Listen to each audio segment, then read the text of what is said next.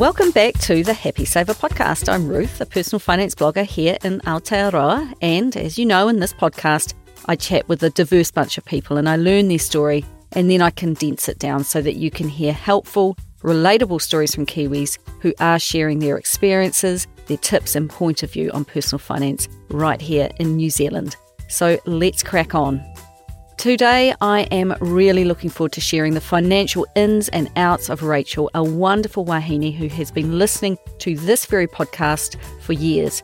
Now, it must feel pretty weird to finally turn up on it. So, kia ora, Rachael. I hope I represent your journey well.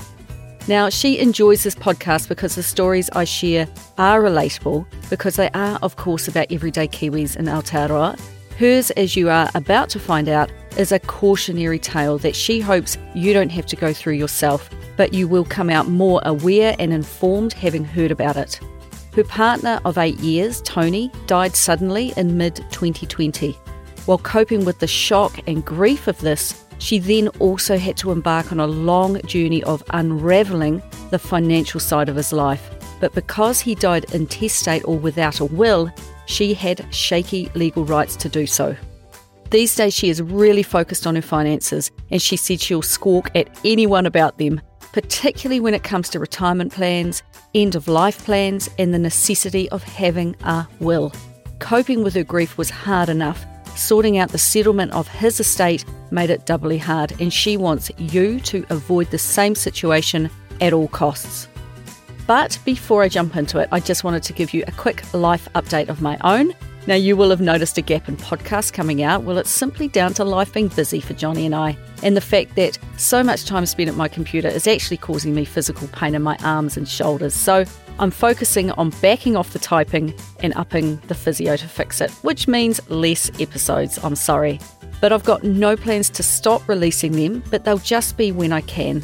And if you go to my blog, thehappysaver.com, and subscribe, I'll email you when a blog post comes out and I'll give you a heads up that a new podcast is coming out too.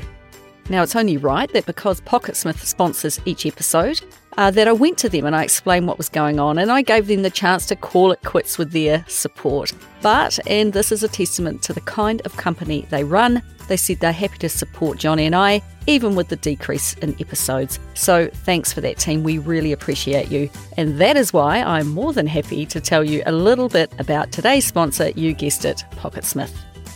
Are you busy? I'm busy. Everyone's busy these days. That was one of the main reasons why I stopped tracking my income and expenses by hand and switched to Pocketsmith instead. I took a bit of time to learn how it all works, and now 99% of the work is done for me. I use Pocketsmith to track my household's multiple income streams, plus our random assortment of weekly, monthly, and annual expenses. Whenever I can, I look to automate and optimize household systems beyond simple budgeting. A fun fact if you are one of the 88% of Kiwis who invest, Pocketsmith also connects with most KiwiSaver providers, investment platform Sharesies, and it lets you integrate with your Sharesight investment portfolio.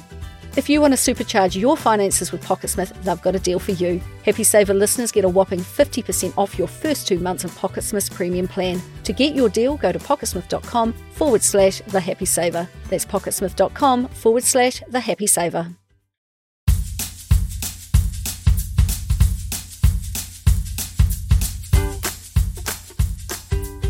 Now, Rachael is a 50 year old wahine from the North Island and she now lives in Auckland.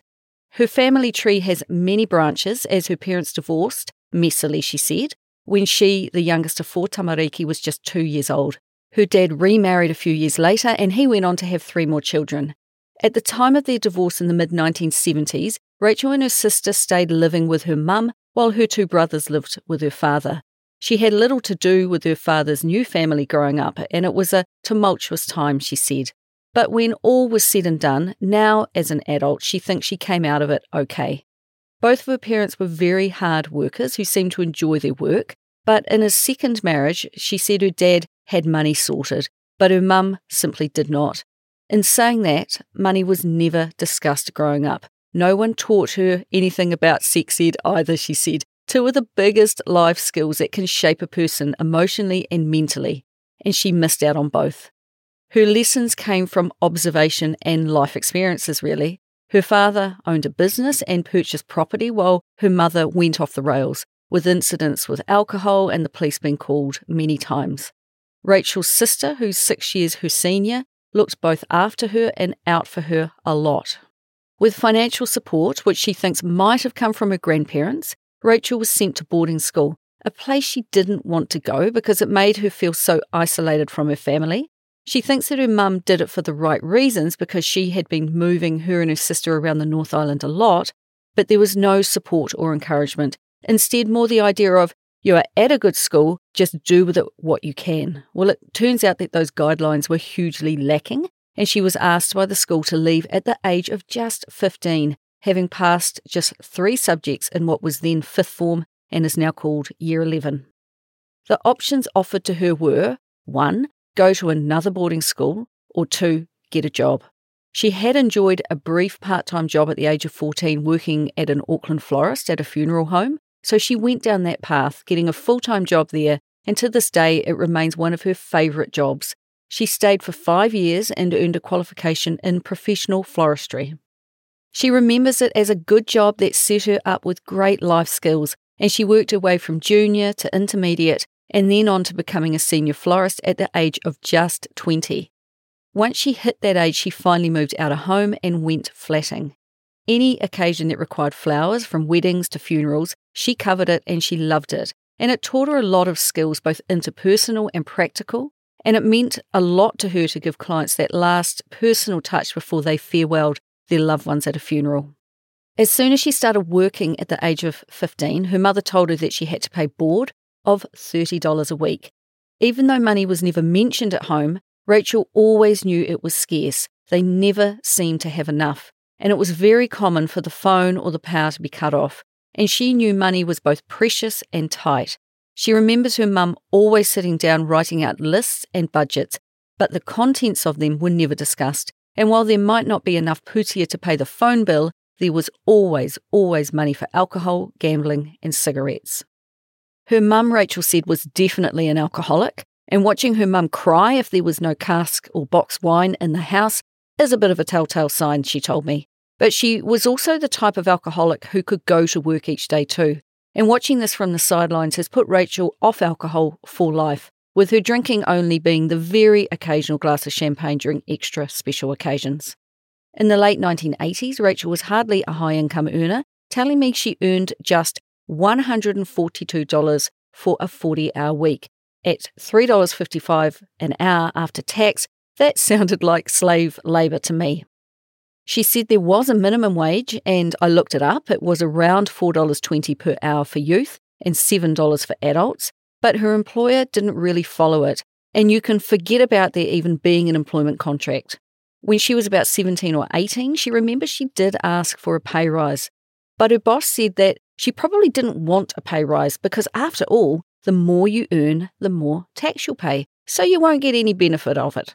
Diplomatically, Rachael said that her boss maybe didn't have the skill set to manage staff or do math for that matter, and it's such a shame that someone so young was on the receiving end of such poor advice and support. Her income was the reason she stayed living at home so long. That and the fact that $30 of fully inclusive board from an income of $142 was a pretty sweet deal for Rachael. It helped that her mum and her partner would go away a lot too, giving her the house to herself, and a lot of autonomy over her life. Despite her meagre income, she did save up $1,500 in her first year as a deposit on her first car, which cost three grand. She went to the bank and loaned another $1,500 on a three year term and was determined to pay it off early, which she did. She fell into the trap that many fall into today, buying things using debt, but thankfully she did it with a degree of caution. If she wanted to buy something like a new TV, she would lay by or HP it and make regular payments. But she said she was strict with herself, only ever having one thing at a time that she was paying for. You could borrow money back then, but it was harder. Fast forward to today, and you can pretty much split any purchase into weekly payments, meaning that it's far easier to take on a lot of debt easily. Parents who have never spoken with their kids about money they might be surprised at the state of some kids' finances if they actually sat down and talked to them about it. For Rachael, in about 1997, when she was 24 and in her first long term relationship, she signed up for her first credit card. They were leaving the country for a quick holiday, the first time travelling overseas for her, and she got it because she didn't want to carry cash. She remembers that it had a $500 limit, but had heard stories of so many people spending their way into credit card debt. So she was really cautious, she remembers. But she also felt in the back of her mind the huge temptation that having access to credit or debt gives you. She ended up marrying her partner. She didn't want to do it, but she did it anyway. She was on the treadmill, she said. The thing to do, given they had been together a few years, was to get married, so she did. He was a good person who was also good with money, she said. He had a stable job in the military, and that came with a superannuation fund. He took care of their joint finances, it was a strength of his, and he tried to involve her in all aspects of it. He always had their best interests at heart, but handling money was over her head. And in hindsight, he tried to teach her his way of handling pūtea, something I see in a lot of relationships. But we all come at money differently, so couples have to both adjust their way of thinking, talking about and handling money until they each understand it. You have to find a middle ground. Otherwise, one person will tap out of the conversation and it will all fall to one person, as it did here. His military career saw them move around New Zealand a bit, plus there were deployments for him overseas, but eventually they settled enough to buy a home together, and she did then begin to take a slight interest in their finances. This was also her first foray into real estate. In around 2001 2002, they bought a house in the Manawatu for $151,000 with a mortgage of $85,000. Their household income was about $120,000 a year, which would have been considered a good income. The mortgage was partly revolving credit with a fixed rate portion too, and she recalls freaking out and feeling really scared about borrowing such a large amount of money because she knew next to nothing about mortgages. They also bought a car on finance that they set about paying off, and she recalled that all in all, they were not really big spenders. When at one point she received a $5,000 inheritance, she fulfilled a long held dream of visiting New York. Anything you can dream of is in New York, she said, and they had the best time over there. She settled into paying a mortgage. She got her head around how it worked, she said, and fell into the good habit of making sure the bills got paid. Eventually, she got on board with how the day to day financial transactions of life work. They started some AMP managed funds plus her husband was paying into his work super fund. There were no retirement savings for her because KiwiSaver just didn't exist at that point. She worked as a florist with a few years spent working in a jewellery store, and both were jobs that she could pick up in other towns if and when he was moved with the military. Now, just 18 months into buying their house, they thought they could afford a rental property. But by that time, Rachel was having doubts about her marriage, which she found very boring and she knew she didn't want to commit to the second purchase. So their relationship petered out after 13 years together when she was 30 years old. And by far, calling time was the hardest decision she has ever had to make, she said. And she was very sorry to hurt him so deeply because she said he was a really nice guy, talented, loving, all those things. And while there was no one else, the grass simply looked a bit more exciting on the other side of the fence. The law stated that their finances would be split 50 50, but because she felt pretty bad about walking away, she left his superannuation out of the settlement. He got to keep that, and she walked away with the house and a mortgage of $65,000. Now, for the record, a divorce settlement is just that it's a settlement between the two people involved. Just thinking about that for a moment, I wondered what I would do if I woke up in her shoes. I know I'd also feel bad about ending my marriage, but I would have included the superannuation in the settlement. His super was a joint property asset, and because this was pre KiwiSaver, she had no retirement savings of her own.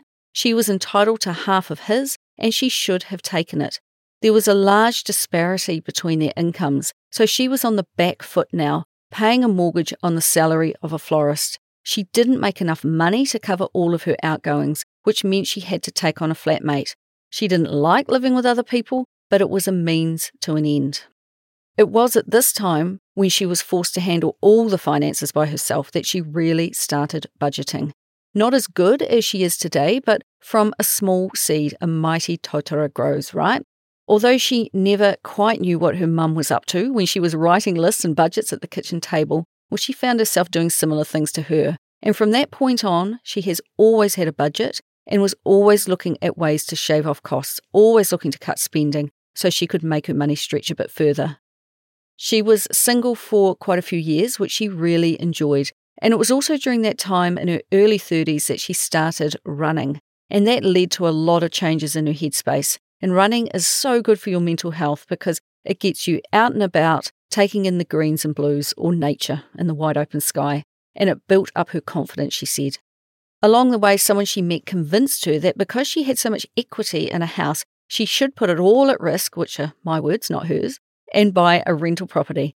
From memory, she thought she bought it with a 100% mortgage and she paid around $100,000 for it. She painted it up and rented it out in no time and kept it for a few years. She looked at buying a third property but felt uncomfortable doing so because of the debt burden.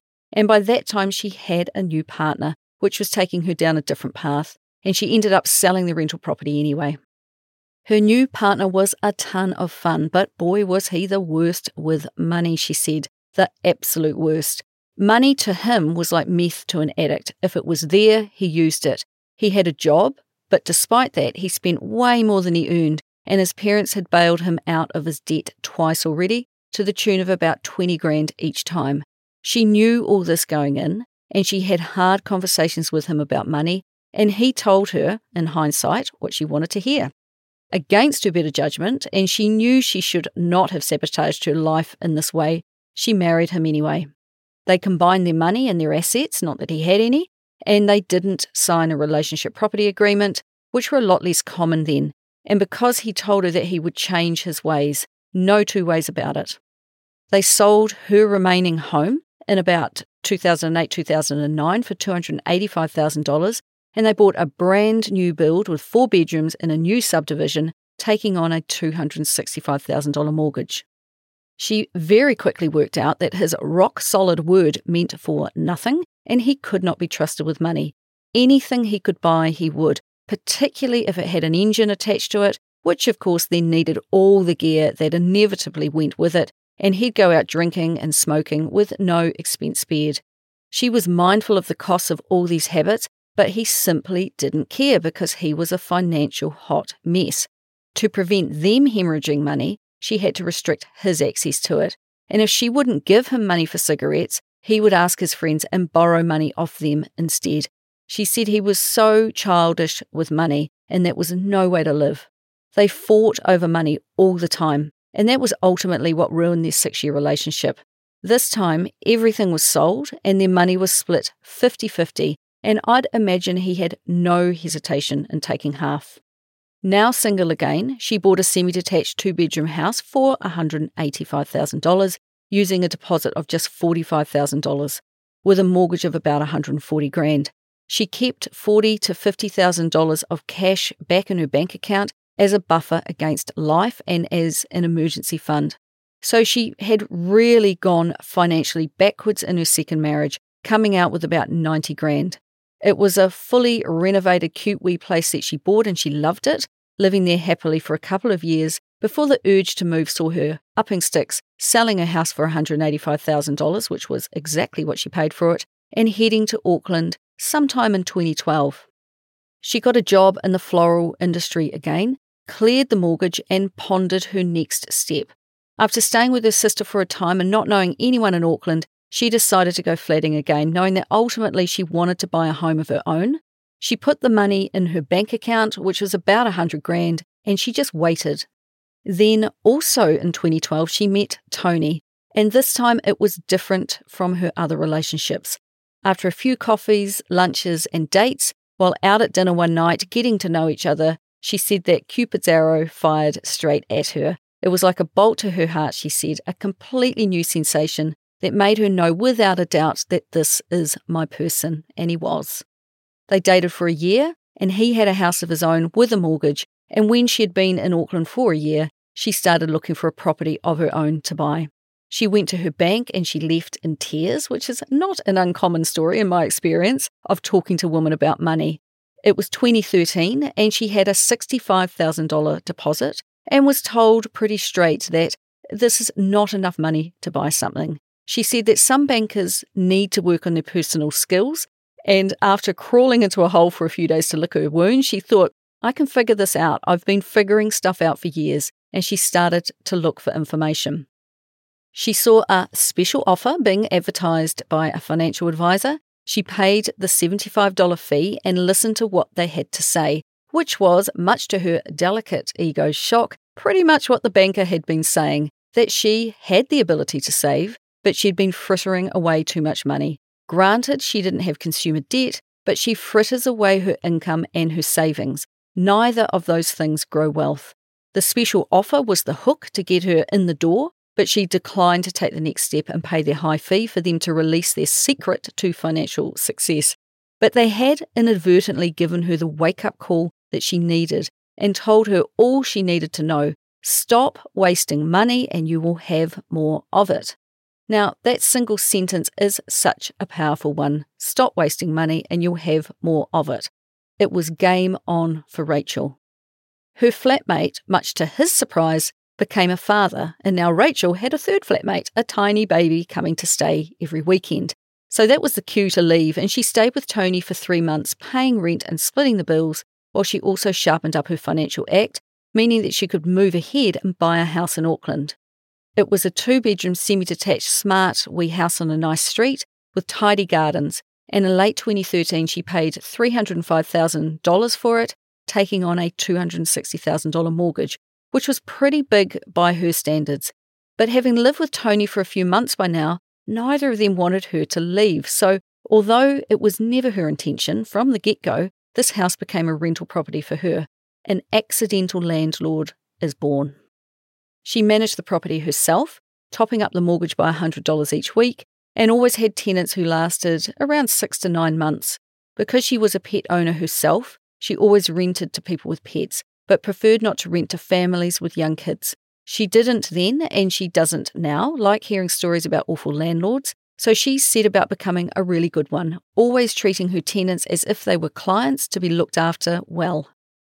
By now, she was working in a role in the grocery industry that had her working as a team leader, a trainer, and a quality assurance manager, and it was a really stressful role. She worked a 45 hour week and earned $68,000 a year, and was considered a real high performer in her role, but she felt like an undervalued cog in a giant machine. Several times she tried to negotiate her hours down to 40 a week, leaving her more time to live life, but retain the same salary, but was turned down flat. So, after her third attempt and third refusal, she quit on the spot, which was a bold move, and I was curious to find out what this resourceful woman would do next. She didn't just jump out of the boat without a life jacket. She had been writing plans about starting up a housekeeping business. After walking out of her job, she talked with Tony about her ideas for starting her own business and within hours had clients booked. In 2015, helped by a $30,000 inheritance left by her mum when she passed away, she set up her own business working in the Auckland area. Initially, she built up a team to work with her, cleaning and caring for people's homes, before settling into working alone. Finding reliable staff was just too hard, but she had plenty of reliable work to keep herself occupied. Good housekeepers are impossible to find and always sought after, so she really tapped into that need. Getting her business successfully up and running also coincided with Rachael having the tenant from hell. Despite preferring to have pets rather than children in her rental property, she had rented to a woman with two tamariki whose background checks seemed okay, and for the first month of her six month tenancy, all was good. But after the first month, it went downhill from there as the family steadily trashed the place. The neighbours were phoning Rachael, drugs were on the premises, police were getting called, and tenant and landlord ultimately ended up in court. At the end of it, Rachael decided that she didn't want to be a landlord anymore, so she spent two weeks bringing the house back up to a saleable standard and she sold it in about 2015 2016. She had bought it for $305,000 and sold it two to three years later for $500,000, which is the kind of soundbite property investors would like you to hear. An almost $200,000 profit. Woohoo, that's awesome. But not so fast. After paying off the mortgage, topping up the mortgage for two to three years at $100 a week, losing rent from a bad tenant, paying all of the outgoings, which every rental property has, and spending thousands of dollars to fix it up after the trashy tenant trashed it, she thinks she probably walked away with about $140,000, not $200,000. Within three years, she had, however, increased her original deposit of $45,000 to $140,000 and banked the pūtea. But it was, she concluded, a really stressful way to make money. Now, control the controllables is her mantra, and towards the end of owning that rental property, it all felt kind of out of control. You constantly hear in New Zealand that rental property is the way to make money, and I think that for some that choose to make managing property a business, it absolutely can be. But for more Kiwis than I think would care to admit it, owning a second property, as you saw Rachael do, is not a business. It is just lurching from one property to another without a strategic plan. And that's not a peaceful way to grow wealth, in my opinion. And I'll sometimes get emails that say something along the lines of, Ruth, I know you don't like investment property, but that's just not the case at all. We need rental properties here in Aotearoa, and I'm fully in favour of people who provide good ones.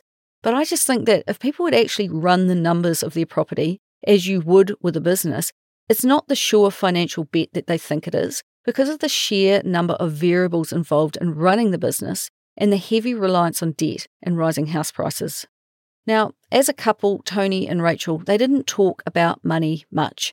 Why would they? She didn't talk about it growing up. Her first husband did get her talking about it, but her second husband more than proved she was better off not to discuss it. But she did go out on a limb and initiate a conversation with Tony about their future together. She knew she didn't want to marry again, but both of them agreed that they intended on being together for a very long time. They wanted to grow old together. Of that, they were quite sure. Once her property sold, she didn't want to buy another house that she had no intention of living in, and she knew of no other way to make her money work for her other than housing. Tony had told her that his mortgage was coming up for renewal in 2017, so it made sense to put the money she had spare, which was $110,000, on his mortgage. From then on, they paid for everything, including the mortgage, 50 50. They had one shared account for utilities and groceries, but they also kept their own separate bank accounts too. By now, her business was going really well, and so was his. He worked as a highly respected triathlon coach and was super sought after for his skills, having competed at the top of his sport for many years. He had a good business head on his shoulders and was super sensible as both a coach and a life partner, she said. When she put her money into his mortgage, they began to think of it as their house, and she brought up the fact that she needed to get her name on the mortgage so that she would have some ownership over her investment. And they talked this through, but neither was sure how the bank would view it, especially given she considered herself still quite newly self employed. At the very least, she prompted him to update his will to reflect and acknowledge the money that she had put on his mortgage and was continuing to put on his mortgage. Now, it was an awkward conversation because no part of her was trying to get money. She just wanted it to be acknowledged that his personal financial situation had changed because of her. But she said they just had different approaches to admin, business and personal. Whereas she used Xero for her business and was meticulous, he had his own admin system and he did his own GST returns. She had a will and she kept it up to date to reflect her changing life. But for Tony, creating a will, which he had never done before, it just kept getting pushed to the side. Something that's so easy to do because who wants to acknowledge that they are going to die one day? And he hated to talk about dying, she said, whereas she just thought it was the responsible thing to do because it keeps things tidy for those left behind. Well, time ticked on, and every six months, Rachael would ask Tony if he had done anything about writing a will, but he said he had not. And on the financial front, they fell into the pattern of having a financial AGM. They would literally create an agenda of things to discuss, such as the mortgage, which remained in his name, being up for renewal, or some other life event that had financial implications. And each time she brought up having her name on the mortgage, on the title to the house, and also Tony getting a will in place. She said to him, If you die, I'm going to have to tidy all this up. But if she died, he would be able to follow her wishes as outlined by her will. Tony was a super smart guy, an engineer by training, and they tend to be meticulous by nature, and he was great with numbers, but this life admin stuff, it was just not his thing. It was not that he thought her asking him to write a will was intrusive, it was more that he didn't really appreciate or understand her concerns. Rachael was very practical, so her point of view was that we're all going to die, none of us know when, and it makes sense to be prepared.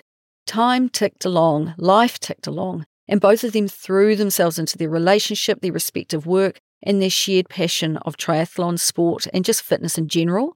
They didn't talk about money, they just paid the bills that needed to be paid by the person whose name was on the account. In 2018, Rachael started taking an interest in her KiwiSaver fund, which was languishing in an ANZ default fund. They still felt too vulnerable to talk about their own money, but her and Tony started to korero about wider investment ideas, and they began to get their head around the terminology of investing and would discuss companies and stocks. They listened to American Dave Ramsey and Australian Glen James from My Millennial Money. And finally, after her telling him he was foolish for having ignored it for so long at the age of 51 to 52, he signed up for KiwiSaver. His rough idea had been to pay off his house and then invest in shares, but she rightly told him he was missing out by ignoring the part KiwiSaver could play in his retirement. He needed to do both get out of debt and save for retirement. At one point, she had saved up $45,000 in cash and it was in a bank account, and they discussed what they would save in interest if she put it on his mortgage. He shared that he had about $50,000 in the bank, and in a roundabout and indirect way, they talked about it. His preference was to play what she called the interest rate game, which is keeping money in the bank and earning interest while paying interest on his mortgage. To her, it just didn't make any sense, but because neither pushed the money talk far enough, the status quo remained, and they danced around the edges of both of their financial lives, learning a little more about each other with each conversation. He was good enough with money. He paid cash for everything, including large items like a car. He grew up poor and was really careful with money, but like her, money was private and not something to discuss out loud, which was a huge shame given they'd been together for a number of years by now. Now, the country had ended one of its first lockdowns in early to mid 2020, and Rachael once again said to Tony that she thought it was time to sit down and talk about finances, just in case we went into another lockdown, which, if you recall, we actually did. They discussed the fact that they had access to lending to prop up their businesses if needed, but neither of them wanted to use that. Going into debt would be an absolute last resort, they decided. And during the lockdown, Tony couldn't train his athletes in person or in a group setting, so his income was affected, and hers was too, as she couldn't enter other people's homes. And I still find this remarkable that even while going through these lockdowns and knowing the other was losing income, neither even knew what the other even earned for a living. And to me, that's just the strangest thing, not sharing with your spouse what you earn. But she saw her non sharing as a way to protect herself, as she had needed to do in previous relationships. But both of them were thankfully able to receive government subsidies during that time, and that kept them afloat. For Rachael, a woman who likes to plan, it made sense to have that sit down and nut it all out and have a plan written down just in case the lockdown went on for longer or we had another one.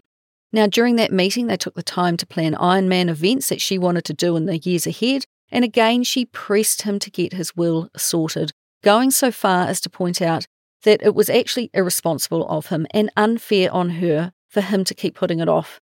And his response was to joke that he was going to outlast her anyway, and he reckoned he was far healthier than her. She said he hated talking about dying, and joking about it made the conversation a bit more palatable, I suspect. She gave him the details of someone she recommended he contact who would do a will quickly and make it easy on him. She stressed it was not hard work, it just needed a small amount of his attention. She also explained that his will was his wishes. She was not saying, leave me everything, but given that they owned a house together and had some joint bank accounts, well, she wanted to know that she would have a claim on those. And she pointed out that she had seen the state of his office and that she couldn't imagine grieving his death and having to organise his life admin. What a mess. But he was a busy guy. He would far rather be working on training plans for his athletes, carrying out research and coaching others than doing paperwork. She said he got her point and he assured her it was on his to do list. Because it had been on that same list for three years already, she promised to follow him up. But tragically, just three days after that meeting and chat in June of 2020, after returning home from a morning bike ride with a bunch of athletes, he suffered a massive cardiac arrest and he collapsed and died. And he was just 54 years old. He was a very well known member in the athletic community and was instantly greatly missed. And for Rachael, this moment marked the point where her life began again, and she now thinks of life before Tony and after Tony. Once his funeral was over and life began to settle and quieten down, as it inevitably does after such a traumatic experience, Rachael slipped into problem solving mode. She had a lot to sort out to tie up the ends of Tony's life. She had been able to pay cash for the $15,000 funeral expenses in the hope that this amount would later be returned to her from his estate. And getting things done was her method of coping. She knew there was a way forward, she just had to find it, and she called on her core group of good people to help her unravel the threads of a life suddenly cut short. The GST for her own business was due, making her realise that Tony's must be too. But apart from their few joint accounts, all of his bank accounts, which were in his own name, were now frozen, and she had no access to them. So she messaged her own accountant and explained that her partner Tony had died, but that his GST was due. She didn't know what to do and asked for their help. And her accountant, the best in the whole wide world, she said, said, Leave it with me, I'll sort it. And she did. Now, you might hear this and think that the government can wait for their GST, but this was the first lead she had in regards to beginning the process of tidying up his admin and his business, so she followed it. Next, she contacted a lawyer she had previously met, and his first question was, Were you married? No. Second question was, Is there a will? Also, no.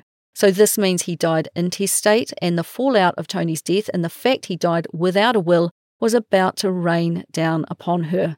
This particular lawyer had not settled in a state for a really long time, so she made the correct decision to take the advice of a friend of Tony's who she knew to be good with money and to go to one that they knew and recommended and who was more familiar with wills and estates.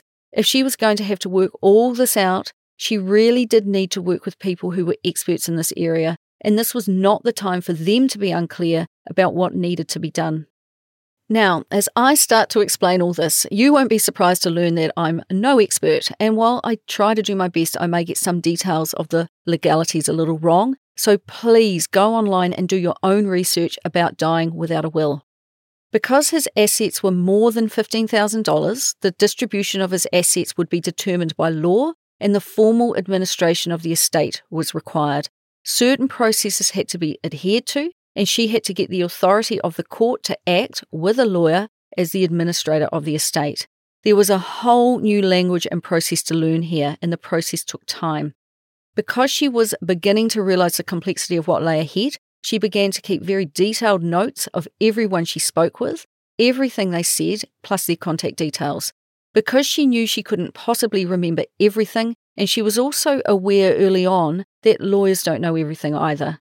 She began to be made aware that there are some things you can tidy up yourself, such as contacting utility companies, and other things a lawyer must do, but that will incur a cost. But wow, what an absolute pain in the butt to sort once he died. She said, It's not for the faint hearted to sort out utility bills in the aftermath of the death of someone you love when the bills are not in your name. Because the various utility accounts were not in her name, she had to get a letter of administration from the court to contact every single supplier. Because her name was not on the mortgage, she became a tenant in his home, despite the fact that she was contributing to make the fortnightly mortgage payments, despite the fact she had put her money into the property. But there was no will to make mention of them as a couple of eight years, so a tenant she became. Now, each situation is different. There is a basic order of priority for the distribution of a deceased estate, depending on the makeup of the whānau. But in her situation, given they'd been together for more than three years, the law dictates that his estate had to be shared between herself and his parents, both of whom were still alive.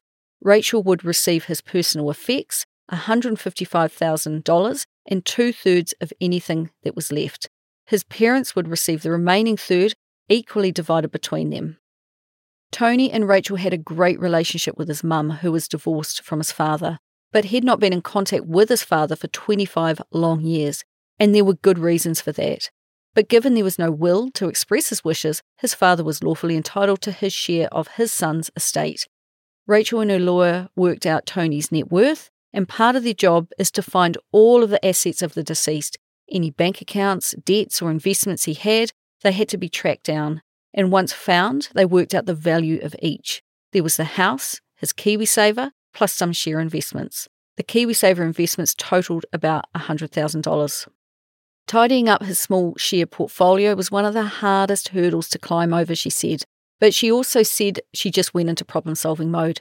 She had a contact at a large investment firm that she barely knew, but the woman really stepped up and helped Rachael work her way through the process of selling them so the money could go to the estate. Other items like bikes, a car, furniture, appliances, and what have you, well, they were considered personal belongings and they went to Rachael, and having no need for most of them, she sold them.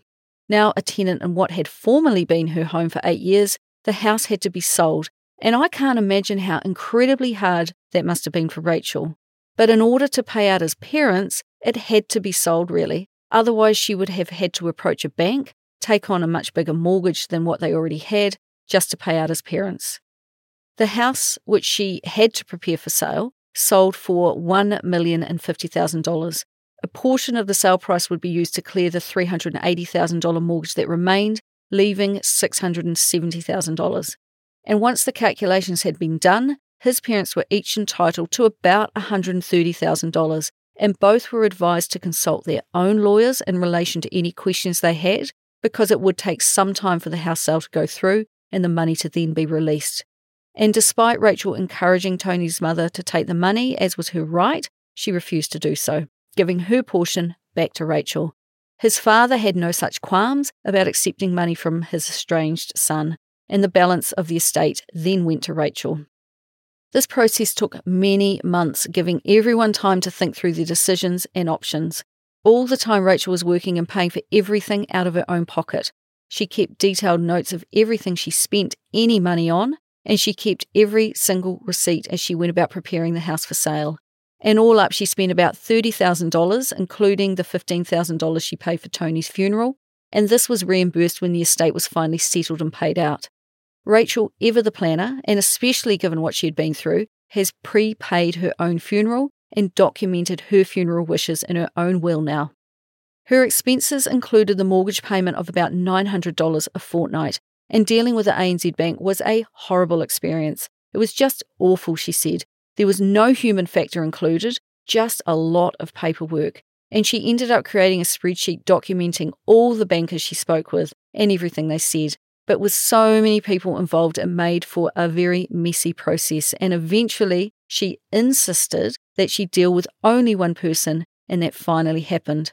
And only once she started making a bit of noise did they offer her the option of not making mortgage payments. Instead, when the house was sold, they would take all those payments and interest back then. But she decided to just continue paying.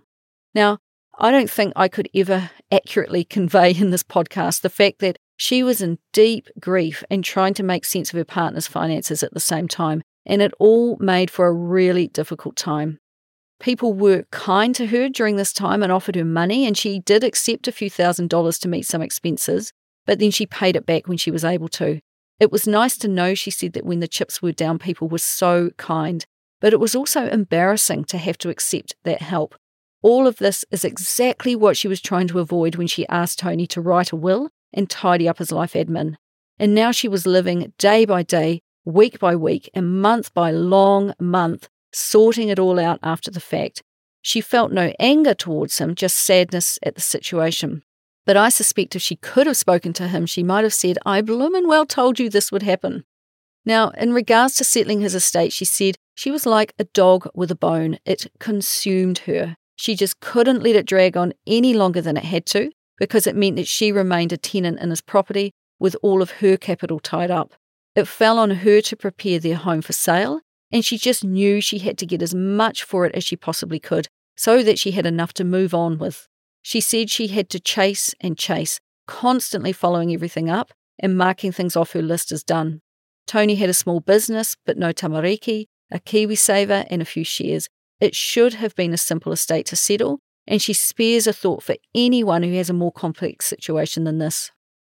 If a will had have been in place and both of their names on their various household bills, everything would have been so much more straightforward and they could have carried out his final wishes. He died in June, and after all her mahi, she was starting to get some clarity of how much money she would come out with, which was close to $800,000. With the sale of their home progressing, in October she started looking at houses, and in late December of 2020, the estate was finally paid out, and she moved out of their home and into her own home. She was forced to move to a different part of Auckland because of the cost of housing having risen so much in the time that they'd been together. So that was another big adjustment to her life, moving to a new community. She paid $740,000 cash for her new house. And finally, for the first time in her adult life, she actually became mortgage free.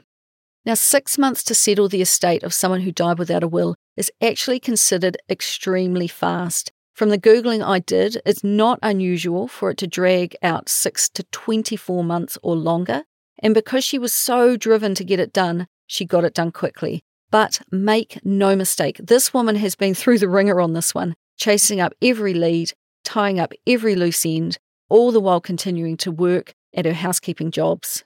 Now, Winston Churchill apparently once said, If you are going through hell, just keep going, and Rachael certainly did that. Since Tony died, she said she has really got her stuff together with money, like really got it together, not just ambling along anymore. She feels like she has had to relearn personal finance, and she says relearn, but really, apart from her first husband, no one ever really taught her much that was useful. And after his death, she found that she got overwhelmed by life quite quickly. So she has reduced her working week to four days to give herself some space and allow her to pace herself a bit better. Still working as a housekeeper, she is earning about $85,000 a year gross and will always be grateful that her clients gave her their support throughout Tony's death. Now, one of her moves to empower herself has been to cancel her Westpac credit card, which she had used to fritter her money since the age of 24. Yes, she paid it off in full each month, but she also spent more than she needed to each month. And it took her a year to make the decision that, quite honestly, you just don't need them. And true to form, her bank did give her the self serving advice to, quote, just keep it open, but just cut up the card itself so that it's not in your wallet and just use it for online shopping only. But the fact of the matter was that she did overspend simply because she had access to credit. And you can shop online and in store with a debit card, which directly uses your own money. When you spend your own money, you will spend less. Now, today her KiwiSaver balance is $46,000, and she is now with Simplicity in a growth fund, so no longer in those terrible default funds. And she is budgeting well and has $40,000 spread across various sinking funds and bank accounts, with a big chunk of that being specifically for emergencies. She's no longer with ANZ, or Westpac for that matter. And why would you stick with a bank that made a tough time of your life even more difficult? Whereas she used to budget from a position of making her money spread itself around to stave off problems, she now, I think, budgets from a position of strength. She's telling her money where to go so that she is really in financial control of her life. From her business, she pays herself on the same day each week, and money is then automatically drafted off into her different sinking funds. And in many ways, she treats her money much like the old fashioned envelope system as prescribed by Dave Ramsey. And she keeps a good amount of cash, about 18 grand, in her business bank accounts, and it sits there all ready to cover all of her expenses and any upcoming tax obligations. And more recently, she has started investing in some ETF funds and a few single stocks using Sharesies with a growing balance of $5,000. And when it comes to her money today, basically listening to her talk, I could tell that she now had enough cash in her system to keep everything running smoothly. It feels calm. There is no thought of taking on a ton of debt to buy a house to make money or scraping to get by. She owns a house, has no debt, and will now start to use her after tax income to grow her KiwiSaver and those ETF investments. It all feels really cautiously optimistic to me. Now, the point of this episode is not so much of where Rachael is at now, but to really share what dying without a will will do for those left behind. She said to me that every time she listened to an episode of this podcast, she wondered that if she were to share her story, she might be able to kick someone else into ensuring their finances are in order. And that is what she wants you to take away from this. Get a will sorted. Stop putting it off. Get your head out of the sand and do it today. She said that you should say to your spouse, I love you so much that we are going to take one week's annual leave and do nothing but sort our life admin. I don't want you to be uncertain about your future when I'm not here. Take the time to make sure each of your names are on your utilities, that both of you know your bank account numbers and PIN numbers, know where all of your assets and debts are. Make sure your wills are both up to date and reflect your current situation. If you have divorced, then for goodness sake, update your will to reflect that change. Ask yourself if you need an enduring power of attorney, which will give the other the ability to act on your behalf if you are incapacitated or unable to do so. Make sure absolutely everything is shared, that you know where passports and birth certificates are, who's your accountant, your lawyer. You simply have to talk about this stuff. It's so very important, she said. And if you are alone, as she now is, do as she has done and create a spreadsheet of information that she shares with her sister, who she trusts implicitly. If you don't have that person in your life, use a lawyer. And as mentioned, her funeral is prepaid insofar as she has put $4,000 down and she pays $50 a month into the Funeral Directors Association of New Zealand trust account. An inexpensive funeral these days is about $10,000, she said, and when she dies, the balance will be paid from her estate. Now, Rachael believes that tidying up your life admin is the sensible, loving, and responsible thing to do. It takes time to do it, but it's very simple once it's done, and then it's a live document, and you can both see and edit as things change. And when she dies, which she will one day, we all will, it will be easy for her sister or her future spouse to manage. Now, her plea to you is please sort your life admin out because you are going to die. Now, I also wanted to give a shout out here to a website called mypeaceofmind.co.nz. It's created by a Kiwi called Paige. Now, it's not a will, but it's a living document that holds all of your most important information in case of emergency or death. And it's a place where your whānau know to go if something goes wrong. And something like this will guide those left behind to information they need to know when they can no longer ask you. Now, in regards to your will, she recommends you go to a lawyer who specialises in wills and estates. Wills need to be something they do a lot of. It might cost $500 plus, I don't know, rates vary, but it's a really good spend of your money, she believes, especially if you have a property, a business, children, investments, or debt. Everybody needs a will because everyone has at least one of those things. Even if you have a car but rent, you still have possessions and a life that needs tidying up when you are no longer around to do it.